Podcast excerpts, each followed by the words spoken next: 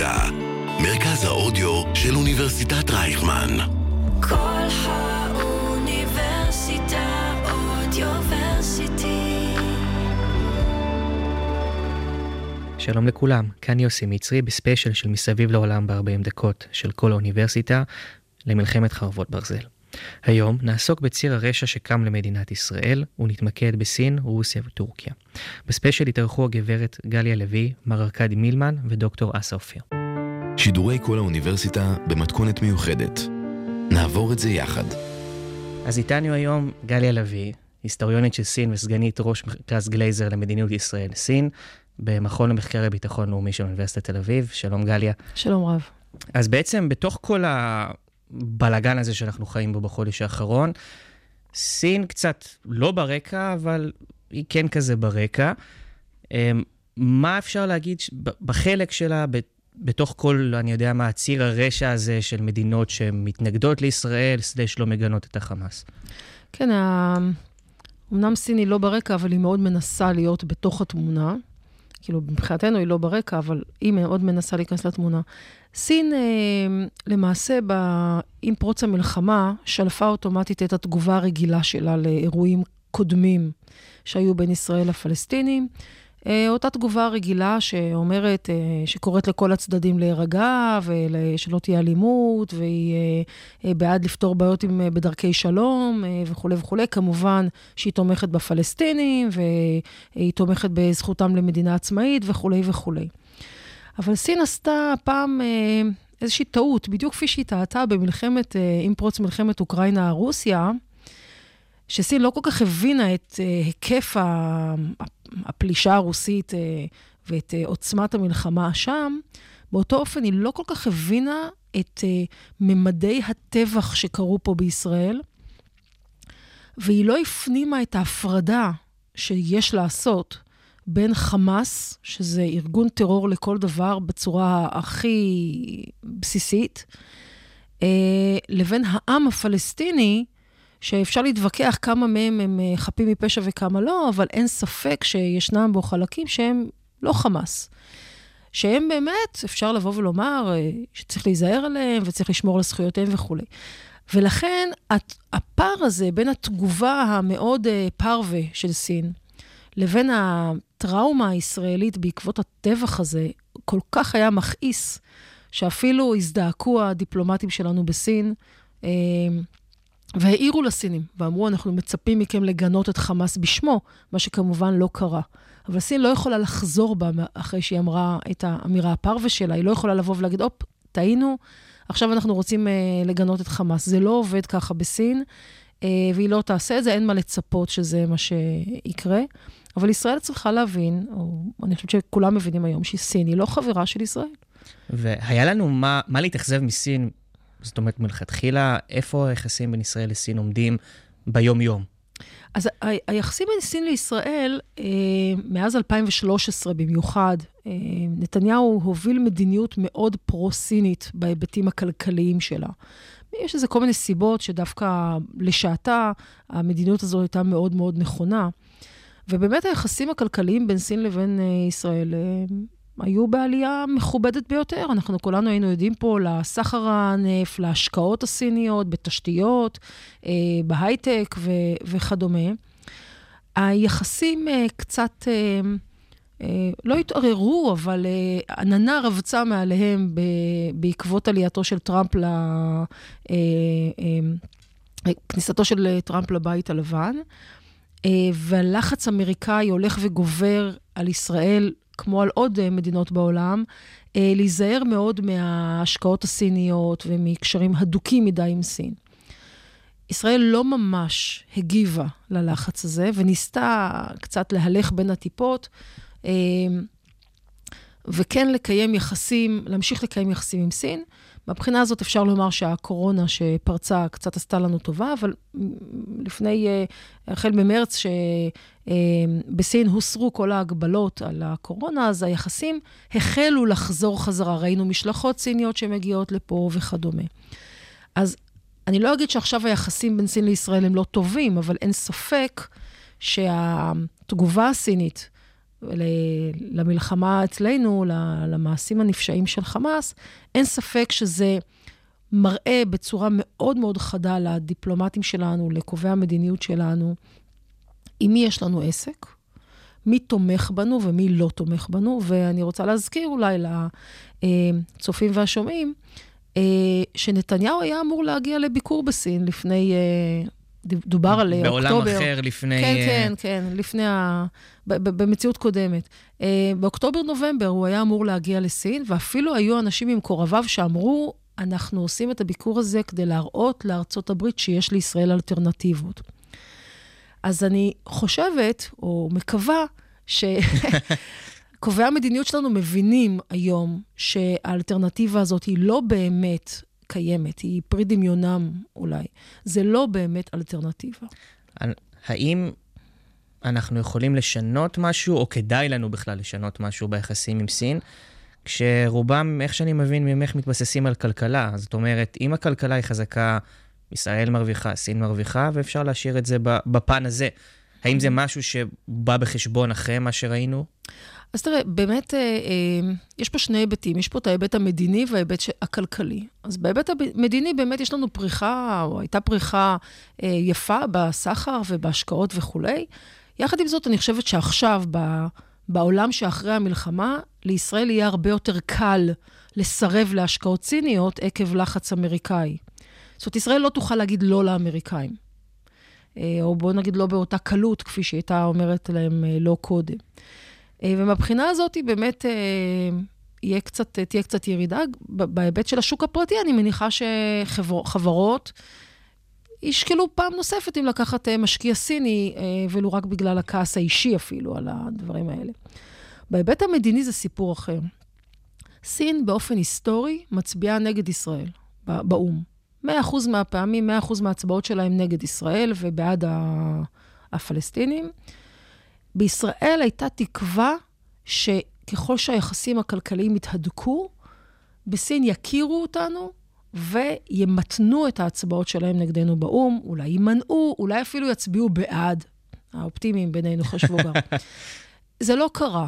אה, בסין התפכחו, בסין, בישראל התפכחו אה, אה, לגבי העניין הזה כבר לפני זמן מה, עוד הרבה לפני המלחמה. אבל כפועל יוצא מהתפיסה הזאת, בישראל גם השתדלו לשמור מאוד על ההצבעות הישראליות בו, לא להצטרף לכל מיני הצבעות שיוצאות כנגד, נגד סין, להימנע או לא להיות בחדר. זאת אומרת, לא, לא, פנ... לא הצביעו, ישראל לא הצביעה נגד סין ברוב הפעמים. אה, קצת היה שינוי באמת בשנה, או אולי השנתיים האחרונות, שאחרי למשל מלח... אה, מבצע שומר חומות, שסין הייתה מאוד אקטיבית נגדנו באו"ם, גם אז היא הייתה הנשיאה התורנית אה, במועצת הביטחון של האו"ם בדיוק כמו עכשיו. אה, אז כתוצאה מזה, באמת, היו כמה הצבעות שישראל הצטרפה לקבוצה מאוד גדולה של מדינות אחרות, שהעלו איזושהי אה, אה, הצעת אה, החלטה לגנות את סין על ענייני זכויות אדם. אז היא מעט הצטרפה לדברים האלה. אני חושבת שהיום, ישראל צריכה, אחרי המלחמה כבר, ישראל צריכה לשקול מחדש ולהגיד, סליחה, אם היא לא חברה שלנו ואם היא מצביעה נגדנו בצורה כל כך אגרסיבית ואקטיבית, למה אנחנו צריכים לשמור על כבודה? כאילו, זאת אומרת, מותר לנו גם כן מדי פעם להצביע נגדה אה, באו"ם, בלי חשש, כי מוותרים על החלום הזה שסין תצביע בעדינו מתישהו, זה המצב. אם לסין מותר לעשות ביזנס בנפרד ומדיני בנפרד, גם לישראל מותר לעשות את זה. אז זה אחד הדברים שאולי ישראל יכולה לשקול. זו, זו האמת תשובה קצת חיובית בתוך כל ה... אם נצליח לשמור על ביזנס בנפרד ומדיניות בנפרד, כן. זה יכול להיות uh, נהדר. למ, בוא נלך קצת אחורה, למה מלכתחילה הסינים בצד של הפלסטינים? טוב, יש לזה אה, ממדים היסטוריים. אה, עוד בתקופת מאו זדונג, אה, כשסין רק הוקמה, עוד אפילו, עוד אפילו קודם, היו קשרים מאוד מאוד הדוקים בין המפלגה הקומוניסטית בסין לבין הפת"ח אה, שפה. סין תמכה באותה תקופה בכל מיני קבוצות שנלחמות על הזהות שלהן, על העצמאות שלהן, כל מיני קבוצות קטנות כאלה, שנלחמות נגד מדינות, כי סין גם עצמה, המפלגה הקומוניסטית בעצמה הייתה כזו, שנלחמת על הזכויות שלה. והייתה גם תפיסה בסין אולי קצת לייצא את המהפכה ואת הרעיון הזה של... שאתה זכאי ל, ל, ל, לעצמאות שלך ו, ולהקים לעצמך את המדינה שלך וכולי. והקשרים האלה הלכו ונמשכו. צריך לזכור שהיחסים הדיפלומטיים עם ישראל נחתמו רק ב-1992. נכון שהיו לנו קצת קשרים עם סין בשנות ה-80, אבל הם היו יותר בהיבטים אה, אה, של עסקים פרטיים, נקרא לזה, אה, או גורמים פרטיים שהובילו את המהלכים האלה. ובכל השנים האלה סין אה, תמכה בפלסטינים. והפלסטינים בעיניה הם קבוצה מדוכאת על ידי מדינה גדולה, כובשת לשיטתם. אה, ולכן הם אה, אה, זכאים לזכויות, הם זכאים להגנה. אה, ואני חושבת שהתפיסה הזאת שלהם התקבעה גם כשהעובדות השתנו. גם כשישראל לא כובשת בעצם, ישראל עזבה את עזה כבר אה, ב-2005. העמדה של סין לא השתנתה. עדיין הם חושבים שאנחנו כובשים בעזה. אני לא בטוחה שאפילו גיאוגרפית הם יודעים אה, בדיוק להגיד איפה זה עוטף עזה ואיפה זה לא סוד. אני לא בטוחה שהם נכנסים אפילו לפרטים האלה. בטוח הם יודעים, אבל זה לא, לא בתודעה שלהם, כן? אה, ביניהם זה סכסוך בין ש, שתי קבוצות, מדינה גדולה וחזקה ומיעוט קטן ומדוכא. שצריך לסייע זה, לו. זה איזשהו סוג של קיבעון מחשבתי, ב, ב, לא יודע, דיפלומטיה, מדיניות הסינית, ש... זה המצב, אנחנו לא מוכנים כל כך לקבל שינויים או להתעדכן תוך כדי, ואנחנו נשארים עם הקו שלנו as is. תראה, אין ספק שזה חלק מהסיפור, זה לא כל הסיפור. התמיכה הסינית בפלסטינים היא... אני, אני אגיד את זה אחרת אולי. לסין לא אכפת מהפלסטינים, צריך לשים את הדברים על השולחן. ורואים את זה. רואים את זה בסחר הנמוך, רואים את זה באפס השקעות שיש להם, רואים את זה אפילו בסיוע ההומניטרי הבאמת עלוב שהם נותנים לפלסטינים, אה, בהשוואה למדינות אחרות. אבל למה היא צריכה את הפלסטינים היום? הסברתי למה היא עשתה את זה בתקופת מאו זדונג, זה בסדר, אבל מה, למה היום? למה לא התעדכנו? צריך לזכור שיש עוד אנשים שתומכים בפלסטינים, וזה מדינות ערב במזרח התיכון. ערב הסעודית, איחוד האמירויות, מדינות גדולות אחרות. שבהן ש, שבהן יש, יש לסין יש הרבה אינטרסים שם. א', נפט, המון המון השקעות בתחום התשתיות, יוזמת הדרך והחגורה הסינית, למשל. המון השקעות בתחומים האלה, וגם בתחומים אחרים, כמו חלל, אה, אה, בינה מלאכותית, ועוד תחומים אה, אחרים. אז, וכמובן, סחר הנפט וכולי. זאת אומרת, היום סין משתמשת בפלסטינים, בתמיכה בפלסטינים, כדי לקרוץ למדינות הערביות. בנוסף, עוד סיבה, כל פעם שיש התלקחות בין ישראל לבין הפלסטינים, סין מנצלת את זה כדי להתנגח באמריקאים. ולבוא ולהגיד, תראו, ארצות הברית היא צבועה. את הזכויות אדם, ב... היא כאילו מגינה על זכויות אדם ויוצאת נגד סין אה, ובעיות הזכויות אדם שלה. אבל הנה, כשמדובר בזכויות אדם של הפלסטינים המסכנים והאומללים, אה, פה כבר היא לצד ישראל.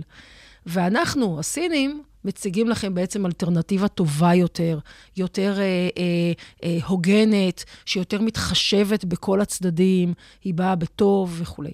זאת אומרת, זה גם ניסיון של סין אה, אה, להתקרב למדינות ערב, וגם ניסיון להרחיק את ארצות הברית ולהתקרב, ול, וליצור אצל, אצל מדינות ערב את האשליה, או החשיבה, שסין מחליפה את ארצות הברית בעצם במזרח התיכון. זו אחת הקונספציות שהיא, סין מנסה מאוד מאוד לחזק פה באזור, ואני חושבת שהקונספציה הזאת גם כן קצת התנפצה אה, עכשיו, במלחמה הזאת. אז זהו, אז באמת הייתי רוצה לדבר על שתי הקונספציות האלה, שברור שהמדיניות הסינית היא, אני, איך אני אגיד את זה, תועלתנית במקרה הטוב, ונצלנית במקרה הרע, לבין משהו שם באמצע. אה, וסין מונעת מאינטרסים. אז מה באמת האינטרס שלה כאן במזרח התיכון? זה משהו שהוא, אה, אני יודע מה, מאבק בין גושי, בין סין לארה"ב שמתגבש בשנים האחרונות, או שזה נטו מדינה גדולה, כלכלה גדולה, אין לה משאבים כמעט בכלל, אנחנו צריכים את המזרח התיכון שייתנו לנו נפט. תראה, קודם כל, אה, סין היא מדינה גדולה. היא מעצמה גדולה, הכלכלה השנייה בעולם, הולכת וגדלה ומתעצמת עם כל הסנקציות האמריקאיות וכל הניסיונות האחרים. סין היא מדינה מאוד מאוד גדולה. סין היא גם מדינה לא כל כך אהובה. בוודאי לא בעולם המערבי, היא מאוד מפחידה את העולם המערבי, היא אפילו מפחידה את המדינות השכנות שלה. בגלל ההיסטוריה ודברים שלא יכול, לא ניכנס אליהם כרגע, אבל סין, אה, נכון שהיא מנסה לשב...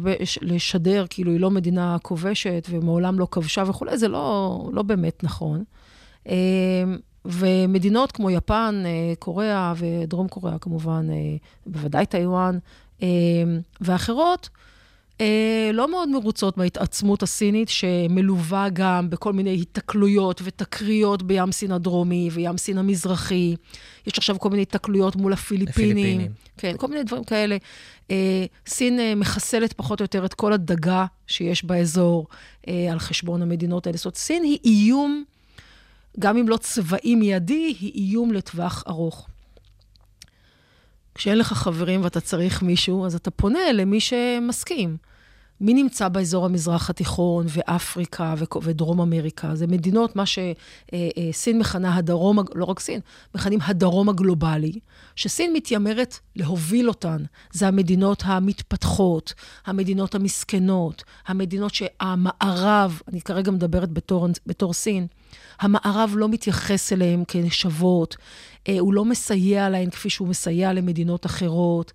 והנה אנחנו, סין, מגיעים, ואנחנו באים עם יוזמת הדרך והחגורה שלנו, ואנחנו נפתח לכם רכבות, ונפתח לכם תשתיות, ואנחנו נראה, ניתן לכם את האפשרות לצמוח ולגדול, ולתת פרנסה לתושבים שלכם, והמון המון הבטחות כאלה.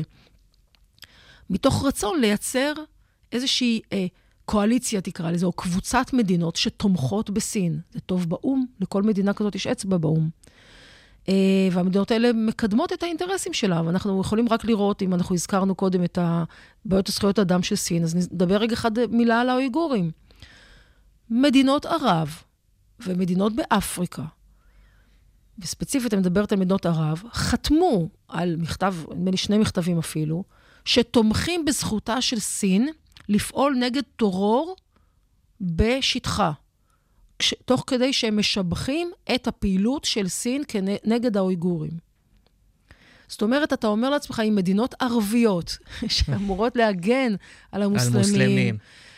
הן נותנות לסין בעצם את האישור לעשות את המעשים שהיא עושה שם, אז uh, כנראה שהמדיניות שלה הזאת הצליחה במידה מסוימת, כן? Uh, לא צריך uh, לגמרי לגזור, אבל אין ספק שאינטרסים כלכליים אה, עובדים אצל כולם. זאת אומרת, לא רק סין היא מדינה תועלתנית, כל המדינות הן מדינות תועלתניות, אפילו כולל ישראל, כן? אה, אבל אה, סין בעצם, המטרה שלה היא בעצם לתפוס את כל המדינות, כאילו, לקרוא לזה... להשפיע על המדינות האלה, נקרא לזה, לא כיבוש, להשפיע על המדינות האלה כך שיהיו בצד שלה, לטובתה, יצביעו בעדה באו"ם, היא תוכל אה, לשווק אליהן סחורות שלה, כי יש לה כוח ייצור מטורף. היא תוכל אה, דרכן לעבור, כי היא צריכה לעבור לאירופה, לשווקים העשירים באירופה, לכן חגורה והדרך מובילים בעצם אל אירופה. אה, אז היא צריכה את דרכי הסחר, וכמובן שהיא צריכה את הנפט. כל הפעילויות הכלכליות העצומות האלה, למי, למי היא תמכור את זה? יש, לה, יש עליה סנקציות בעולם המערבי, שזה אומר ארצות הברית, אה, אה, אירופה בעיקר, כן? אז היא הולכת לאן שאפשר. אפשר לקרוא לזה סוג של ברית של נדפקים, במרכאות? כאילו, זה סוג של קואליציה כזאת של... כן, לא הייתי קוראת לערב הסעודית נדפקים, אבל לאיחוד האמירויות. אבל אה, בוא נגיד הברית ש, שהיא לא המערב. זה קצת מזכיר לי את המאה שעברה עם אה, ברית המועצות, גם כן מדינה קומוניסטית, שמחפשת כל מיני מדינות כאלה שאפשר להשפיע עליהן, להגדיל את ההשפעה. סין הולכת לכיוון הזה? האמת שאני חושבת כשאמרת המאה הקודמת, אני חשבתי שאתה מדבר על המאה ה-19, כי זה תחום המחקר שלי, אני שכחתי שאנחנו כבר במאה ה-21. אמ, תראה, במאה ה-19 סין עברה סוג של אה, טראומה, הם קוראים לזה 100 שנות השפלה. זה לא בדיוק 100 שנים, זה לא בדיוק השפלה תמיד היה, אבל לא, נעזוב את זה רגע אחד בצד, אבל אני חושבת שסין במידה מסוימת עוד לא התנתקה מזה. ואני חושבת שהמפלגה גם מעודדת את האי-התנתקות הזאת. אמ, טוב למפלגה הנרטיב הזה של ספגנו השפלה מידי המערב, ואנחנו הצלחנו להקים את עצמנו מעפר. ועכשיו הם באים בעצם למדינות ה... שהיו מדינות אה, שנכבשו על ידי מדינות אה, קולוניאליות אחרות בזמנו, ואומרים להם, הנה, אנחנו נסייע גם לכן להשתחרר מהקולוניאליזם הזה, או מעקבות הקולוניאליזם, כי היום כבר אין קולוניאליזם, כן? אבל המדינות האלו, למשל באפריקה, אה, המדינות האלה שהקולוניאלים עזבו אותם, צרפת ואחרות, עזבו אותם כבר, הם בעצם נשארו לבדן ולא הצליחו בהכרח להצמיח את עצמם כפי ש... בוודאי לא כפי שסין הצליחה. ולכן הם, סין באה ומנסה אולי לשווק להן את המודל המוצלח שלה. הנה, תראו איך אנחנו הצלחנו, איך אנחנו הצלחנו לצמוח בעצם מכלום אל מה שאנחנו היום, ואנחנו נסייע לכן אה, בכך. זה לא באמת שהן מסייעות לה בכך, אבל, שסין מסייעת להן, אבל זה לפחות הנרטיב שהיא מנסה לקדם. נלך, אני אנסה לחלק את זה לסוג של, אם הבנתי נכון את המצב. אנחנו, הסכסוך הישראלי-פלסטיני, ישראלי-חמאס, נמצא בתחתית, והוא מדגדג, מניע את מדינות ערב, שזה אמור להניע את מה שסין רוצה באמת, וזה להציק לארצות הברית. אז א', האם אני בערך צודק בהשערה שלי? פחות או יותר. בוא תגיד, הסכסוך בין ישראל לפלסטין הוא מכשיר בידי סין לנפנף בתמיכה שלה במדינות ערב נגד ארצות הברית, וזה אה, בערך, זה בעצם... איך אנחנו רואים, אני יודע, את ההתנגשות של סין, ארצות הברית, במרחב שלנו, במזרח התיכון? איפה זה בא לידי ביטוי? כי לדוגמה, ארצות הברית באה עם צבא כשהיינו צריכים, mm-hmm. סין לא תעשה את זה. נכון. סין, הנוכחות הצבאית שלה בעולם באופן כללי היא לא רבה, במזרח התיכון היא מועטה מאוד. זה לא אומר שאין, יש, אבל היא לא שוות ערך לנוכחות האמריקאית. אבל אה, תראה, דיברתי על קונספציות קודם. הסין קידמה במרץ את הקונספציה לפיה ארצות הברית נסוגה מהמזרח התיכון, וסין בעצם באה להחליף אותה, פשוט באמצעים אחרים. אבל מתחת לקונספציה הזאת צריך לזכור, לסין לא טוב שארצות הברית עוזבת את המזרח התיכון. משתי סיבות. א', מי ישמור על דרכי הסחר? סין לא מעוניינת לשלוח לפה כוחות לשמור על דרכי הסחר, וארצות הברית היא בעצם השוטר בחינם. אה, ברק, אוב... אה, ברק אובמה אפילו קרא לה טרמפיסטית לסין, טרמפיסטית במזרח התיכון. סיבה שנייה, אם ארצות הברית עוזבת את המזרח התיכון, לאן היא הולכת? לדרום-מזרח אסיה. להפריע לסין ב... בים סין הדרומי. ולכן, לסין יש אינטרס חבוי שארצות הברית תישאר פה. ולכן הסכסוך הישראלי, אני טוענת, הסכסוך הישראלי-פלסטיני הוא דווקא טוב לסין במידה מסוימת. טוב לה שארצות הברית מתבוססת פה, שתישאר פה, תתבוסס פה. אבל זה לא אומר שהיא, לא, שהיא תגיד את זה, זה לא אומר שסין לא תבוא ותגיד, תראו, האמריקאים לא פועלים נכון, כן? אה, אה, אבל זה טוב לה ב, ב, ב, בראייה מאוד מאוד אה, רחבה. יחד עם זאת, ברגע שפרצה המלחמה וארצות הברית נכנסה לפה בכל הכוח שלה, זה לא רק צבא, זה לא רק המשלוחים של חימוש שאנחנו רואים פה, זה הנוכחות המטורפת של, בוא נגיד, הנהירה, אפשר לומר, של כל מיני דיפלומטים ומביידן אה, ומטה, שכל שבוע מגיעים לכאן, אחד אחרי השני, ועושים פה מסע דילוגים בכל האזור. זו נוכחות מדינית מרשימה בצורה יוצאת מגדר הרגיל. וזה מוכיח בעצם שהקונספציה שארצות הברית עזבה את המזרח התיכון, נעלמת. עכשיו, מדינות ערב, ערב הסעודית, איחוד האמירויות, במי הן תלויות לביטחונן? תאר לך, תאר לך שארה"ב עוזבת את המזרח התיכון, מחליטה שאני לא שולחת לפה יותר חיילים. לא מסייעת, וזו הייתה, הייתה אחת החששות שלהם, שברגע האמת ארה"ב לא תסייע להן, נגד איראן למשל. ארה"ב עכשיו הוכיחה שהיא כן, שהיא כן פה כדי להישאר, וזה לפי דעתי פועל מאוד לרעת הסינים, לא בהיבט שארצות הברית נמצאת כאן, אלא בהיבט של איך ארצות, ארצות ערב רואות את זה. הן פשוט בעצם מבינות שעכשיו אפשר לסמוך על ארצות הברית, בשעה שסין, אין סיכוי שתשלח לפה איזה משהו. יש לה כמה ספינות שנלחמות בפיראטים במפרץ עדן, אבל לא, לא מעבר לזה. אמ, וכמובן בסיס בג'יבוטי. אז השאלה היא, אם, אם זה בסופו של דבר, אני די מבין שאולי זה טוב לסינים. זאת אומרת ש... ארה"ב תיתקע פה בעיקר עם הצבא ועם השמירה ועם ה... כל, ש... כל העבודה המלוכלכת שצריך לעשות. וסין, שעוד פעם, מה שאני מבין, בעיקר רוצה כלכלה, זאת אומרת, עם משאבים, נפט, אה, סחר. אה, האם זה המשחק ש... שהיא מנסה לשמור? לטווח הקצר, כן. לטווח ארוך המשחק הוא קצת יותר ארוך, ואיך אומרים, it's complicated. אה, זה באמת מורכב, כי מצד אחד, נכון, ארה"ב נוכחותה פה במזרח התיכון, צריך לזכור שבמקביל יש גם עוד מלחמה ברוסיה ואוקראינה, הריתוק של ארצות הברית לשתי הזירות האלו כביכול משחק לידיה של סין בים סין הדרומי. יחד עם זאת, סין לא רוצה להפסיד את המזרח התיכון לארצות הברית. אז היא מנסה להראות שהיא רלוונטית. עדיין למדינות ערב, עדיין לשחק את אותו משחק, תראו מה האמריקאים עושים, הם לא לטובתכם, אנחנו דווקא כן וכולי.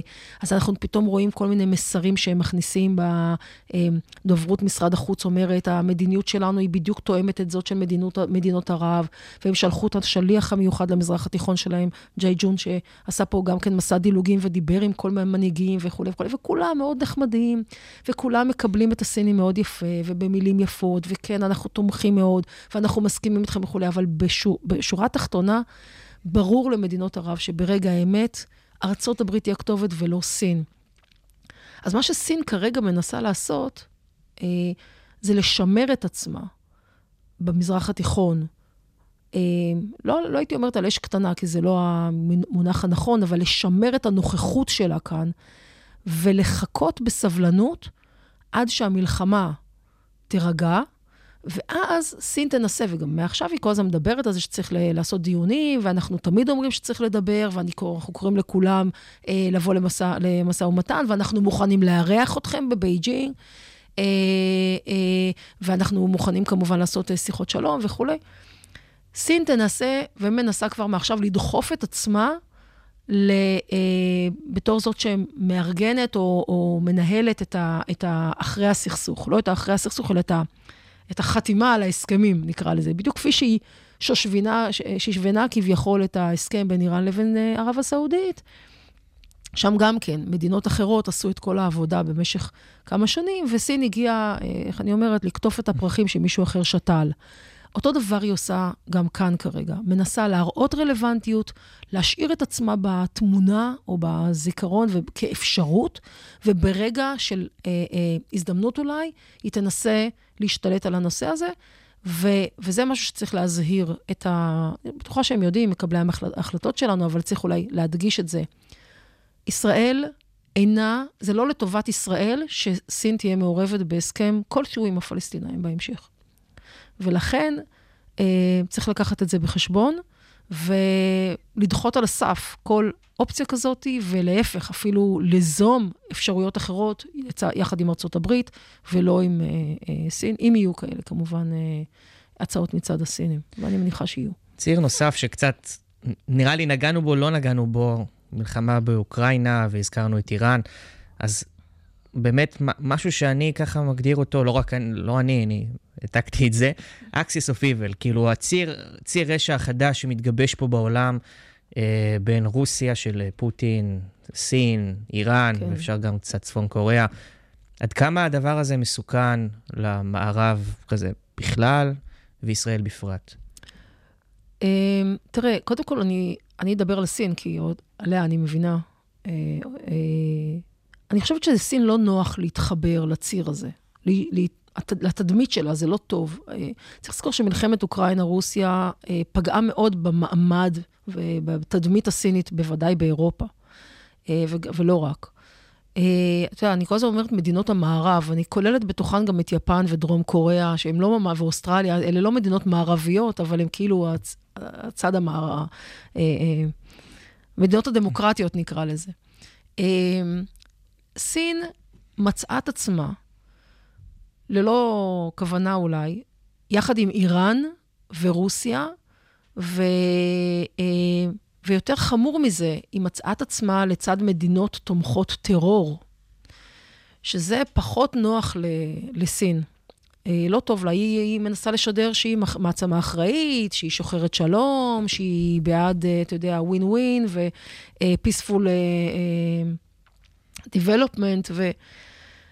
והיא יוצאת עם כל מיני יוזמות כאלה, יוזמות שלום וכולי, ורק לפני uh, חודש, רק, הם, הם דיברו על uh, uh, שעכשיו יהיה איזשהו שטף של uh, שלום במזרח התיכון, אחרי ה... שהם התבשמו מההסכם של איראן וערב הסעודית. Uh, קודם כל, הם מבינים כרגע שזה יותר מסובך ממה שהם חשבו. ולא טוב להם להתחבר לציר הזה. נתחיל מזה שאיראן הרבה פחות חשובה לסין בהשוואה לערב הסעודית, למשל, ואיחוד האמירויות. זה אחד. שתיים, החיבור עם רוסיה הוא גם כן, אה, אמנם זה... זה נראה אה, מאוד לאבי דווי. זה שני בריונים כביכול שהם יוצאים נגד הבריון השלישי, לצורך העניין, שתי מעצמות שיוצאות כביכול נגד השלישית, אבל אה, זה לא חיבור טבעי. סין ורוסיה הם לא מקשה אחת, האגרסיביות הרוסית לא מקובלת על הסינים, הם לא יגידו, אבל זה, זה לא מקובל עליהם. יש להם גם... היסטורית יש גם הרבה משקעים בין שתי המדינות האלו, משקעים שעדיין חלקם לא נפתרו. אז אה, זה, זה לא בדיוק שסין היא אה, מתחברת אליהם, אתה יודע, ברצון. היא מצאה את עצמה שמה והיא לא ממש, להערכתי, לא ממש אוהבת את החיבור הזה. וזאת עוד סיבה, למה היא מנסה לקרוץ למדינות הערביות ולהגיד, אני בעצם חלק מכן. אני לא מצאת שלי, כי צריך לזכור שגם ערב הסעודית, מצרים, איחוד האמירויות ומדינות אחרות, לא חובבים את החמאס במיוחד. הרוב כאן לא, גם אלה שהם בעד פלסטינים, לא בעד החמאס. ישמחו מאוד שהחמאס ייעלם, גם אם הן לא אומרות את זה. וסין מבינה, פתאום שהיא מצאת עצמה בצד ה... אולי הלא נכון של, ה... של הסכסוך הזה, ולכן היא קצת מנסה טיפה לאזן. זה קצת מצחיק, כי נשמע לי שסין, עם הפעולות שלה, עם תמיכה בכל מיני גורמים שאולי מבחינתם הם, הם שוחרי, לא רוצה להגיד שוחרי שלום, אבל שואפים לעצמאות, אנחנו מגדירים אותם טרוריסטים, כל מיני קבוצות כאלה. ומשחק כזה שבסופו של דבר הוביל אותה למקום שבו היא נמצאת, ומה שאני מבין ממך, היא לא בדיוק מרוצה מה... מהמקום שבו נכון. היא נמצאת. תראה, גם אנחנו חשבנו שחמאס הם לא כאלה מרצחים אה, מטורפים ומתועבים. זו קונספציה שגם אנחנו נפלנו בה. אז אני לא יכולה להאשים את סין שהיא חושבת עדיין, שהיא חשבה לפחות שזה, שככה הם, שהם רוצים שלום, שהם חלק מהעם הפלסטיני, ואם רק ישראל תפסיק לכבוש אותם ב- ולעשות בהם שפטים, אז הנה הכל יהיה בסדר ויגור זאב עם כבש. המציאות הפכה על פנינו, לצערנו הרב. Uh, לצערי הרב, היא לא טפחה מספיק חזק על פניה של סין. זאת אומרת, אנחנו התפכחנו, אבל הם עדיין, עדיין, לא. עדיין לא. לא שם. היי, גליה, תודה רבה לך על רעיון מרתק, תודה רבה לכל המאזינים, ושנדע ימים טובים יותר, ושכולם יחזרו הביתה בשלום. אמן.